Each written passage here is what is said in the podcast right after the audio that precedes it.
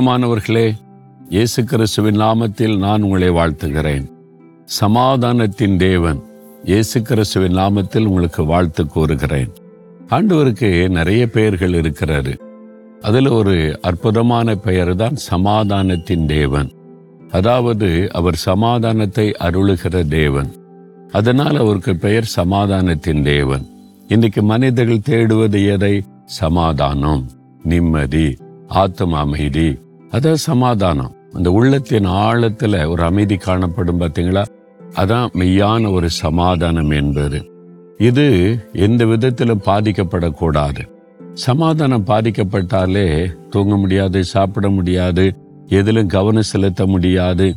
இந்த நாள் கூட உடைய சமாதானம் பாதிக்கப்பட்டிருந்து இன்னைக்கு என்ன செய்யணும், எப்படி செய்யணும், அதில் குழப்பமாகவே இருக்கும், அப்படியே ஒரு கலக்கமாகவே இருக்கும். அப்படி தானே?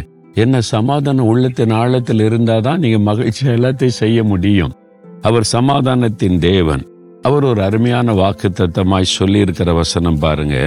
2 தெசலோனிக்கேயர் 3 அதிகாரம் 16 வசனத்தில், சமாதானத்தின் கர்த்தர் தாமே எப்பொழுதும் சகல விதத்திலும் உங்களுக்கு சமாதானத்தை தந்தருளுவாராக, எப்பொழுதும் சகல விதத்திலும் சமாதானம் தந்தருளுவாராக என்று இயேசுவின் நாமத்தில் வசனத்தின்படி உங்களை வாழ்த்துகிறேன். இன்றைக்கு உங்களுக்கு சமாதானம், தேவ சமாதானம், நாள் முழுவதும் சமாதானம், செய்கிற காரியத்தெல்லாம் சமாதானம், எல்லாத்திலும் ஒரு நிம்மதி சமாதானம் இருக்கும். எந்த குழப்பமும் இருக்காது, கலக்கம் இருக்காது, பயம் இருக்காது, சமாதானம். இந்த சமாதானத்தின் தேவன் நமக்கு சமாதானத்தை அருள சமாதான பிரபுவாக இந்த உலகத்தில் வந்தாராம். இயேசுக்கு கொடுக்கப்பட்ட ஒரு அழகான பெயர் தான் சமாதான பிரபு. ஏசாய் 9 அதிகாரம் 6 வசனத்தில் இருக்கிறது.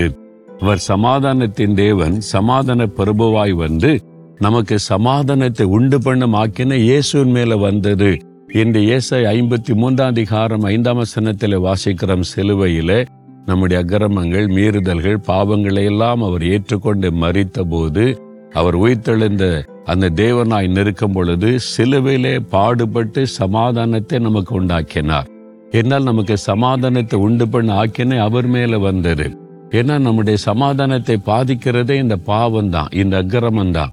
அதனால அதையெல்லாம் அவர் சுமந்து கொண்டு நமக்கு சமாதானத்தை அருளுகிறார். இயேசுவே என் உள்ளத்துல வாங்க அப்படின்னு கூப்பிட்டு பாருங்களேன். இயேசு உள்ளத்துல வந்துட்டா சமாதான உள்ளத்தை ஆளுகை செய்யும். என்று அவர் தான் சமாதானம்.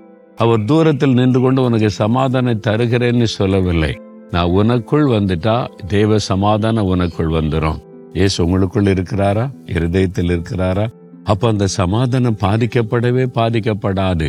உங்களை சுற்றில எவ்வளோ பெரிய காரியம் நடந்தாலும் சமாதானத்தை பாதிக்க முடியாது.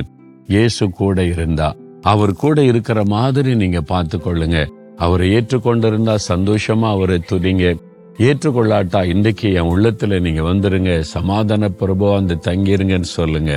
ஜெபிக்கலாமா? அப்படி இருதயத்துல கை வைத்து ஜெபிங்க. சமாதானத்தின் தேவனே, எனக்கு சமாதானத்தை அருள நீர் இந்த உலகத்தில் சமாதான பிரபுவாய் வந்து சிலுவையில ரத்தம் சிந்தி மரித்து உயிர்த்தெழுந்தீரே, என் உள்ளத்துல சமாதான பிரபுவாய் வந்து தங்கி இருங்க. இந்த தேவ சமாதானம் எப்பொழுதும் என்னை ஆளுகை செய்யட்டும். இயேசு கிறிஸ்துவின் நாமத்தில் ஜெபிக்கிறேன். ஆமேன், ஆமேன்.